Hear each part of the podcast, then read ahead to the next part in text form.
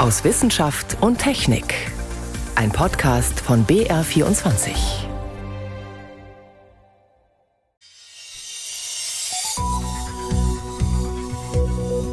Heute mit Ingeborg Hein und einer Frage. So mitten im Verkehrsgetümmel wäre es für Fußgänger da nicht optimal, wenn die Ampel für sie erst einmal prinzipiell auf grün geschaltet ist und für Autos nur bei Bedarf? Die Antwort gibt es am Ende der Sendung und wird manche verblüffen. Außerdem klären wir, wann ein Konzertsaal oder eine Sporthalle in Corona-Zeiten ein sicherer Ort sein kann. Doch als erstes beschäftigt uns der kleine Hoffnungsschimmer für Querschnittsgelähmte, der in dieser Woche für Schlagzeilen gesorgt hat. Ich begrüße Sie zur Sendung aus Wissenschaft und Technik.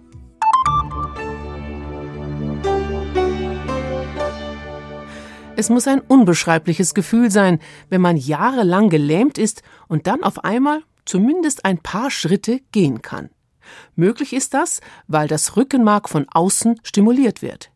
An der Vision, dass Querschnittsgelähmte wieder gehen können, wird seit Jahren geforscht. David Beck mit Ergebnissen einer aktuellen Studie. Die Idee hört sich relativ einfach an. Auf die Rückenmarkshaut, die die Nervenbündel in der Wirbelsäule umgibt, wird ein Implantat aus Silikon gelegt, in das die Elektroden eingebettet sind. Norbert Weidner ist Professor für Paraplegiologie am Querschnittszentrum der Uniklinik Heidelberg. Ziel des Verfahrens sei es, das Rückenmark in der Form zu stimulieren, dass nicht mehr vom Gehirn angesteuerte Bereiche so wieder angeregt werden, dass es tatsächlich zu Muskelaktivität kommt, die am Ende des Tages ermöglicht, äh, dem Patienten zu gehen und zu stehen oder auch in einer geeigneten Umgebung sogar auch zu schwimmen, wie es in der Arbeit gezeigt wurde. Stehen, Gehen und Schwimmen. Ein enormer Fortschritt bei der Behandlung von Querschnittsgelähmten. Gleichzeitig versucht Norbert Weidner aber die Erwartungen an das Verfahren, das von der Arbeitsgruppe bereits 2018 vorgestellt wurde, nicht zu hoch anzusetzen. Noch sei es nicht das Heilmittel für eine Querschnittslähmung, auch weil in der Studie aus Lausanne ein solches Implantat nur bei drei Probanden getestet wurde. Welcher Patientenpool dafür in Frage kommt, ist schwer zu sagen, weil es ist auch nicht bekannt, wie viele Patienten im Vorfeld überhaupt gescreent worden sind, um dann für die Studie in Frage zu kommen. Und dadurch, dass es nur wenige Patienten sind, kann man auch nicht sagen, wie robust und verlässlich diese Effekte von A nach B, nach C, nach D, nach E, nach F zu übertragen sind. Außerdem bleibt auch die Frage nach dem tatsächlichen Nutzen für die Patienten. Das Implantat erlaubt zwar das Gehen nur mit einem Rollator als Unterstützung, aber bisher nur in einem experimentellen Umfeld und unter enormem Energieaufwand. Das eine ist die Draufsicht des Experten, der sagt, ja, super, das ist ja toll, aber das andere ist das, was der Patient sagt, ja, das bringt mir was im Alltag oder nein, mein Rollstuhl ist eigentlich doch viel besser. Aus akademischer Sicht also bereits ein Erfolg, aber um die Lebensqualität von Querschnittsgelähmten nachhaltig zu verbessern, dafür braucht es noch Zeit. Norbert Weidner ist aber zuversichtlich. Die Entwicklung geht ständig weiter. Die chirurgischen Methoden verbessern sich. Also in einigen Jahren kann ich mir das vorstellen mit der Einschränkung, dass bei den komplett Querschnittgelähmten ja immer noch das Gehirn vom Rückenmark unterhalb der Verletzung abgekoppelt ist. Und das ersetzt dieses System so, wie es ist, nicht. Deswegen können die Patienten mit dem Implantat die Bewegungen auch noch nicht willentlich steuern, sondern müssen sie extern über ein Tablet auslösen. Gehen auf Knopfdruck sozusagen. Doch auch dieses Problem könnte irgendwann gelöst werden, indem Nervenzellen zumindest zum Teil regeneriert werden etwa oder mit einem sogenannten Brain-Computer-Interface, eine Schnittstelle zwischen dem Gehirn und einem Computer. So könnte der Gedanke daran zu gehen, die Bewegung auslösen. Diese Technologien sind zwar kein Science Fiction mehr, aber auch sie stehen erst am Anfang ihrer Entwicklung.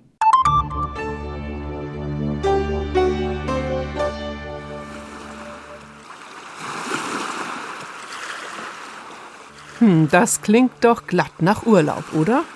Allerdings dem Meer samt seinen Bewohnern geht es immer schlechter, denn die Ozeane weltweit leiden unter einer Plastikflut. Rund 20 Millionen Tonnen Kunststoff kommen jedes Jahr neu dazu. Umgerechnet sind das fast zwei Lkw-Ladungen pro Minute, die im Wasser landen. Das ist das Ergebnis einer aktuellen Übersichtsstudie vom Alfred Wegener Institut Helmholtz Zentrum für Polar- und Meeresforschung. Daran mitgearbeitet hat die Meeresbiologin Dr. Melanie Bergmann. Ich habe sie gefragt, bis zum Jahr 2050 soll sich die Plastikverschmutzung im Meer vervierfachen. Warum nimmt das so rasant zu? Sie wird zunehmen, weil wir zum einen unseren Plastikkonsum derzeit nicht drosseln. Im Gegenteil, das ist ein Wachstum von ungefähr vier Prozent und allein deswegen kommt schon mehr in die Umwelt. Das andere ist, dass Plastik, was bereits jetzt in der Umwelt ist, zerfällt eben auch mit der Zeit durch Licht, mechanischen Abrieb, Wellenschlag in kleinere Teilchen, sogenanntes Mikroplastik. Und das ist ein Prozess, den wir nicht mehr aufhalten können, wenn das Plastik eben erstmal zum Beispiel in den Weltmeeren unterwegs ist. Und das ist es ja schon lange. Was genau bewirkt es denn dort? Ja, also das große Plastik bewirkt natürlich, dass Tiere sich da drin zum Beispiel verheddern, verstricken können. Schildkröten oder Robben, die haben nicht mehr zu, zur Oberfläche kommen, um zu atmen und dann eben ersticken, was auch bei Fischen zutrifft, die dann halt nicht mehr vom Fleck kommen zum Beispiel und dann sterben, verwundet werden. Zum Teil riecht Plastik auch sehr attraktiv für die Tiere, dass sie denken, dass es Nahrung ist und das dann aufnehmen. Und das kann dann sowohl in Form von Mikroplastik oder großem Plastik dazu führen, dass es zu Verstopfungen innerlichen führt oder aber zum falschen Sättigungsgefühl. Letztlich hat man gefunden, dass Mikroplastik zum Beispiel zu Entzündungsreaktionen bei Muscheln führen kann. Es kann zu Wachstumsverlangsamung führen, geringere Nahrungsaufnahme bis zu Zellschäden. Also es ist wirklich vielfältig. Die Plastikverschmutzung, ist die gleichmäßig weltweit verteilt oder unterscheidet sich das von verschiedenen Ozeanen? Das ist sehr unterschiedlich. Es gibt zum einen diese fünf Anreicherungspunkte, sogenannten Garbage Patches oder Müllstrudel hat man vielleicht schon mal gesehen. Aufgrund der Strömungen reichert sich das eben in diesen an. Und dann gibt es aber eben auch noch Regionen, wo halt besonders viel Emissionen auch sind. Dazu gehören Teile des Mittelmeers und des Gelben Meers, wo es jetzt wohl schon so aussieht, als ob in bestimmten Bereichen kritische Schwellenwerte für die dort lebenden Tiere erreicht werden. Wie groß ist denn die Chance, Mikro- oder Nanoplastik zumindest teilweise wieder einzufangen? Ist es überhaupt möglich? Nein, das ist ein riesiger Aufwand und im Meer würde man eine Großzahl von Tieren mit einfangen und das würde die Sterblichkeit im Meer beschleunigen. Das heißt, man muss an die Ursachen herangehen. Was muss man tun? Man muss den Hahn jetzt zudrehen. Wir müssen wirklich unsere Produktion drosseln, denn je mehr man produziert, desto mehr gelangt auch davon in die Umwelt. Und ein anderes Problem ist, dass es eben auch Treibhausgasemissionen auch erzeugt von der Herstellung bis zur Verwertung, die ja oft die Verbrennung am Ende ist. Und allein deswegen müssen wir auch schon einsparen. Gibt es konkrete Forderungen, die Sie stellen? Zusammen mit vielen anderen WissenschaftlerInnen fordern wir, dass ein globales Abkommen installiert wird und darin dann eben Minderungsziele formuliert werden, an denen sich dann verschiedene Länder orientieren können und Maßnahmen ergreifen können, zum Beispiel hat ja die EU eine Richtlinie letztes Jahr verabschiedet in Rekordzeit im Sinne der Umweltgesetzgebung. Insofern stimmt mich das ein bisschen positiv, dass da was in Gange kommt. Einschätzungen und Informationen der Meeresbiologin Dr. Melanie Bergmann vom Alfred Wegener Institut Helmholtz Zentrum für Polar- und Meeresforschung. Vielen Dank. Danke Ihnen, Frau Hein. Noch mehr Wissenschaft gibt's täglich auf BR24 und auf br.de/slash wissen. Corona-Maßnahmen lockern. Zeit wird es, sagen die einen. Warum jetzt schon, wundern sich andere. Wir sind doch mittendrin in der Omikron-Welle. Fakt ist, Sportstadien, Theater und Konzertsäle zum Beispiel dürfen wieder mehr Besucher haben. Wie hoch ist das Risiko, sich bei einer großen Veranstaltung anzustecken? Moritz Pompel. Letztes Jahr im Juli. Das Wembley-Stadion ist vollgepackt. England und Italien werden von mehr als 60.000 Fans bejubelt. Sie sind geimpft oder getestet. Trotzdem kommt es in der Folge zu einigen tausend Corona-Fällen. Forschende stufen das Finale als sogenanntes Superspreader-Event ein.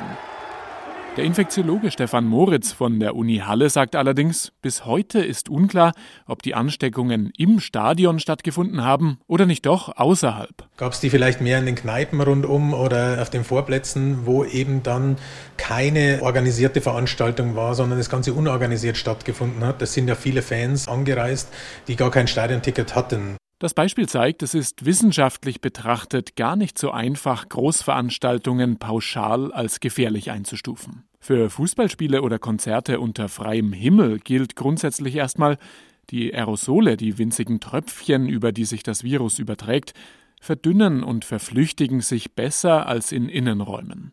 Trotzdem kommt es darauf an, wie An- und Abreise organisiert sind. Dicht gedrängt in der S-Bahn oder entzerrt das gleiche gilt für den Einlass ins Stadion. Ballt sich alles an wenigen Stellen oder sind viele Eintrittspforten nutzbar? Und im Stadion auf den Rängen spielt, abgesehen von Maskenpflicht und 2G, der Abstand zwischen den Fans eine Rolle. Selbst im Freien ist es natürlich so, dass ein Fußballspiel nicht ohne Risiko ist. Wir haben viel größere Menschenmassen. Die Obergrenze bringt vermutlich nichts, wenn es trotzdem zu vielen Risikokontakten kommt. Stefan Moritz hat Konzerte in Innenräumen untersucht. Jeder Besucher kam am Ende auf insgesamt rund 60 Kontakte, die meisten davon an den Ein- und Ausgängen und in den Pausen, etwa auf den Toiletten oder beim Ausschank. Kritisch werden diese Kontakte, wenn sie mehrere Minuten andauern und sich das Virus übertragen kann. Die Konzertbesucher kamen im Schnitt auf neun solcher kritischen Kontakte. Und zwar dann, wenn nur wenige Eingänge genutzt wurden und kein Abstand zwischen den Stühlen herrschte. Lagen die Sitzplätze dagegen weit auseinander und gab es mehrere Ein- und Ausgänge, dann kamen die Besucher nur auf einen Risikokontakt. Selbst in Innenräumen lassen sich Großveranstaltungen also sicher abhalten. Allerdings unter zwei weiteren Bedingungen. Erstens, die Zuschauer sollten mit großer Wahrscheinlichkeit nicht erkrankt sein. Stichwort 2G oder 2G. Ein spanisches Forscherteam rund um Josep Ibre von der Universität Badalona hat ebenfalls Konzerte untersucht. Die Teilnehmer durften sogar tanzen, wenn auch mit Maske. Wer rein wollte, musste gesund sein und zusätzlich einen negativen Schnelltest vorweisen. Acht Tage später wurden alle mittels PCR getestet. Zum Vergleich diente eine Kontrollgruppe, die nicht auf das Konzert durfte. Von den 500 Teilnehmenden hatte sich niemand infiziert und von den 500 Personen aus der Kontrollgruppe hatten sich zwei infiziert. Daher konnten wir zeigen, dass dieses Konzert kein Superspreading-Event war und dass die Infektionen durch das Konzert nicht erhöht waren. Doch hier kommt die zweite Bedingung ins Spiel. Eine gute Lüftungsanlage. In Hallen ohne ausreichende Belüftung können sich richtige Aerosolseen bilden, hat Stefan Moritz festgestellt. Um sie abzusaugen, braucht es eine maschinelle Lüftung. Am besten eine, die die Aerosole nach oben wegsaugt. So können sie sich nicht im Raum zu anderen Zuschauern hin ausbreiten. Je mehr Luftvolumen eine solche Anlage umsetzen kann, desto besser. Stimmen Technik und Hygienekonzept, dann spricht selbst bei hohen Inzidenzen wie im Moment nichts gegen größere Veranstaltungen.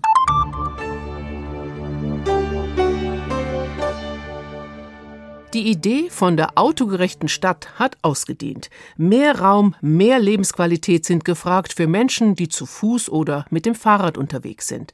Aber deswegen lösen sich Autos nicht in Luft auf. Nötig sind Konzepte, die allen Verkehrsteilnehmern gerecht werden. Daran tüfteln Städte und Verkehrsplaner mit teils recht originellen Ideen. Simon Sachs-Eder. Autos haben Grün, Fußgänger bekommen Grün, wenn sie auf den Knopf drücken. So kennen wir es.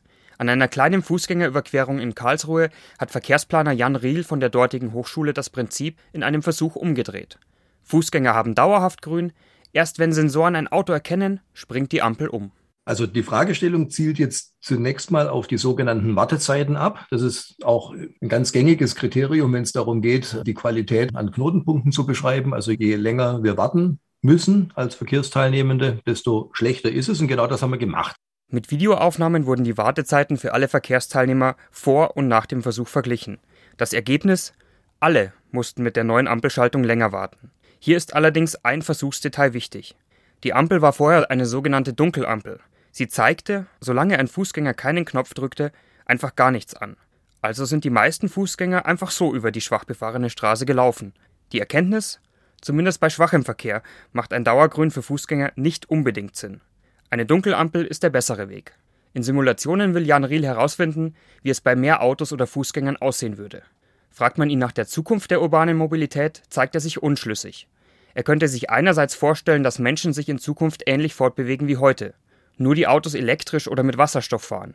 Es könnte aber auch sein, dass die Städte vor allem erkannt haben, dass sie im Verkehr ersaufen und dass die Lebensqualität der Bewohner in den Städten einfach massiv darunter leidet, dass Autoverkehr einen so hohen Stellenwert einnimmt und dass auch so viel Anteil des öffentlichen Raumes, dass der fürs Parken benutzt wird und damit für ganz viele andere Nutzungen auch einfach nicht mehr zur Verfügung steht. Das ist aber eine Erkenntnis, die sich in den meisten Städten durchgesetzt hat und wo auch jetzt sehr viel Finanzmittel und Arbeit reingesteckt wird, daran zu gehen.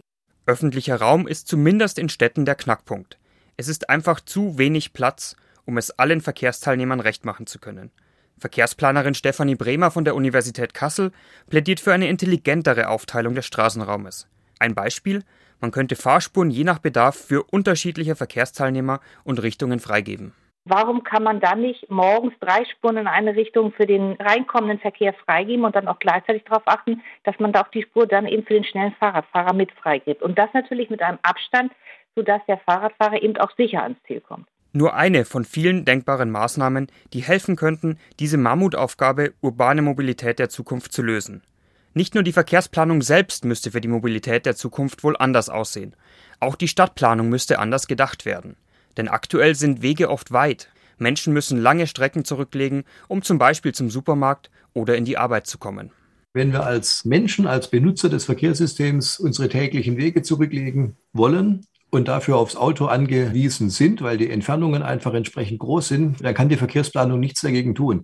Die Verkehrsplanung allein doktert an Symptomen. Helfen könnte auch das Corona-bedingte Homeoffice, wenn die Menschen auch nach der Pandemie öfter mal von zu Hause aus arbeiten. Also wenn jetzt ein signifikanter Anteil der Menschen auch nach Corona freiwillig, weil sie gemerkt haben, das hat auch Vorteile, bestimmte Wochentage im Homeoffice bleibt, dann kriegen wir gerade die Spitzen, die morgendlichen Spitzen, die uns am meisten Schwierigkeiten machen. Die wären nicht weg, aber die würden sich abschwächen. Um alle Verkehrsteilnehmer in Großstädten zufriedener zu machen, wird es Zeit und ganz viele kleine und große Bausteine brauchen, sagt Stefanie Bremer. Wir haben uns den Luxus gegönnt, sehr demokratische Planungsprozesse zu machen. Also wir binden zum Beispiel alle Bürgerinnen und Bürger bei der Planung mit ein. Das kostet Zeit. Und wenn man Menschen einbindet, dann haben die unterschiedliche Meinungen und dann muss man es eben auch abwägen und neue Lösungen finden. Das kostet wieder Zeit. Das heißt, der Planungsprozess ist in den letzten, ich sag mal von 1960 bis heute tatsächlich langsamer geworden aber gleichzeitig auch transparenter und demokratischer. Bei demokratisch würde sie es gerne belassen, sagt die Mobilitätsexpertin.